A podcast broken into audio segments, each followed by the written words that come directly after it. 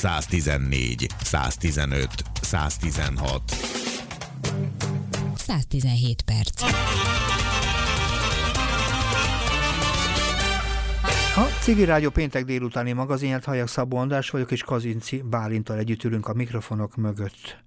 A gyermekvédelmi gondoskodásban részesülő gyermekek és fiatalok, fiatal felnőttek száma 2007 óta folyamatos növekedést mutat. 2010-hez képest számok több mint 2000 fővel nőtt, 2018-ban összesen 23.534 ellátottat tartottak nyilván, ebből 64 a nevelkedik nevelőszülőknél, a többiek gyermek otthonba, és ott a telefonnál itt van Molnár László gyermekvédő szakember, a teljes egykori igazgatója. Szervusz, Laci, szia! Szerbusz, köszöntöm a hallgatókat. Milyen állapotban van a gyermekvédelmi szakellátás egyre fontosabb területe maga a nevelőszülői hálózat, ahol már szerintem körülbelül több mint 15 ezer gyerek van már. Uh-huh.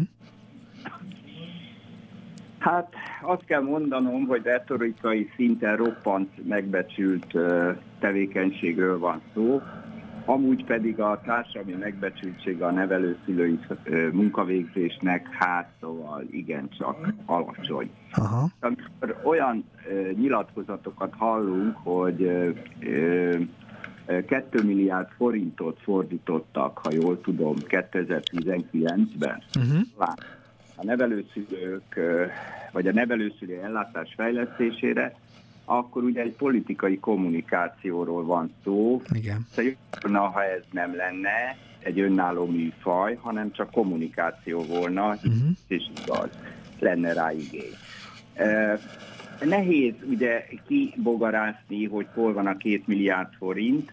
Tudnilik, ugye az emmi-be uh, helyettes államtitkári szintnél alacsonyabb szint, idézőjelben alacsonyabb szinten, mondjuk főosztályvezető, főosztályvezető helyettes, akik úgy nagyjából egészből értik is a szakmájukat, és jó szakemberek, ők nincsenek abban a helyzetben, hogy nyilatkozzanak. Uh-huh. Csak a politikai nyilatkozatokra hagyatkozhatunk, ebből kell kihámozni, hogy hol van a pénz. Uh-huh. Én annyit tudok mondani, hogy nagy valószínűséggel a befogadlak elnevezésű kampányra ment a pénz, Aha. valamint a a központi oktatási program népies nevén KOP és a továbbképzéseknek a fejlesztésére. Egyébként ezek Európai Uniós források természetesen. Hát erre még talán szükség is van ezért, hogy a, hogy a szakmai részére. A másik az egy megfontolandó, hogy az odavaló. Uh-huh, értem. Uh-huh.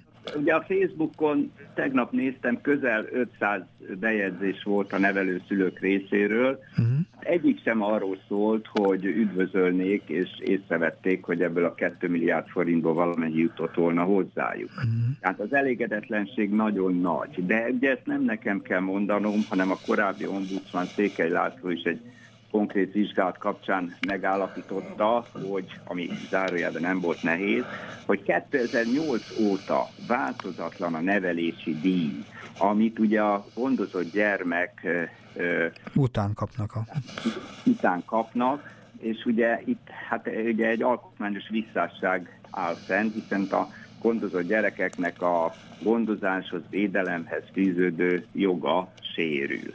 Uh-huh. Hogy azért mondom, hogy retorikai szinten nagyon rendben vannak a dolgok, hát a valóságban én úgy tudom, hogy rendkívül feszítettek is, mert nagyon sok nevelőszülő szinte a határán van a, a vállalható gyerekeknek, nyolc meg nem tudom hány gyerekeket fogadnak, akiknek a nevelését könny, könnyen, nagyon-nagyon-nagyon kemény munka. Szóval hát- pláne egy csomó traumatizált gyerek érkezik el a családokhoz, akikkel megküzdeni ebben a dologban nem könnyű. Hm? Hát a nevelőszülők nem csekély része saját forrásaikat uh fel, és így biztosítják a, a gyerekek ellátását. Hát pedig ezt ki kéne fizetni, ugye ez egy tulajdonképpen ez a gyermekvédelem szakellátás lényege, hogy az összes költséget ilyenkor az állam vállalja, ugye? Én, én senkit nem akarok százalékokkal uh-huh. útni, hogy az alapdíj, a kötelező legkisebb minimálbér 20 százaléka, stb. ilyenek, de hogy ezek, ezek nagyon komolytalan összegek. Uh-huh. Az speciális szükségletű a gyerek, ha különleges szükséglet, akkor megint más százalékok nyilván magasabbak, korán csak annyiban magasabbak, amennyik a, ugye a tényleges ö, ö, költség lenne. Ö, és hát ugye az egyik nevelőszülői bejegyzés is arról szól, hogy hát neki pillanatnyilag ez az alapdíja 112 ezer forint. Hát ez egy csinos összeg, ha holnap megy nyugdíjba, vagy 10 év múlva, jó, a 10 év múlva akkor lesz még ez 125.600 is, meg 132.900 is, uh-huh. hogy ez a társadalmi megbecsültség. Hát ez nagyon szegény, ez nagyon-nagyon szomorú, amit itt mondasz. De ha mellé teszik, azt hadd kérdezem, hogyha a pénzen kívül, ami egyébként kritikán alul is teljesen egyetért, mert a minimálbért nem éri el, tehát most, most tehát ami tulajdonképpen elvileg nem is lehetne, hogy állami fizetéseket tulajdonképpen, mert ez egy állami fizetés, a minimálbér alatt meghúzzák, de ez egy centény. De hát hadd kérdezem, hogy tulajdonképpen kapnak-e még segítséget valami módon azért a nevelőszülők, mert tulajdonképpen azért néha azt az érzésem egy-két kommunikáció halva, vagy néha nagyon magukra hagyva érzik magukat. Uh-huh. Ö, nagyon jól működő ö, nevelőszülői, ö, hogy mondjam, szóval nem formális kapcsolatok működnek. Egy uh-huh. települése kis, kisebb városrészekbe uh-huh. segítik egymást. Most ez a segítség, ez részben tulajdonképpen ilyen szupervízió jellegű, hogyha neked is ilyen problémád van, mint nekem, akkor már az én problémám nem akkora, hiszen meg tudjuk beszélni. Uh-huh. Másrészt a, a különféle ö, ugye kinőtt korosztályok ruháinak, cipőinek a cseréje, tehát sőt, ami ennél sokkal több, hogy én, nekem van autóm, igaz, hogy 19 éves, elég nehéz beindítani, de én összeszedem még a szomszéd nevelőszülőtől, vagy az 5 kilométerre lévő nevelőszülőtől is a gyerekeket, és akkor én viszem őket óvodába, iskolába. Tehát az informális kapcsolatok, ami hát egy alapvető emberi dolog, ezek szerencsére működnek. Uh-huh. Ez nem, nem is kéne az államnak asszisztálni, itt nem erről van szó, csak az alapvető, e, tehát arra gondolok, hogy, hogy ugye az egyik gyereknek kell egy extra szemüveg, mondjuk 70 ezerért. Uh-huh. Kell egy hallókészülék 60 ezerért, vagy 120 ezerért, nem tudom. De ezek általában ilyen tételek. Ennek gyakorlatilag nincs meg a fedezet. Uh-huh. Utazási kedvezmény, de hát az komolytalan. Igen. A, a, a megyeszékhelyre nem tudom, még két hetente be kell vinni szakvizsgálatra, vagy nem tudom, még kontrollra a gyereket. Igen. Szóval hát ez, ez szinte fedezhetetlen költsége.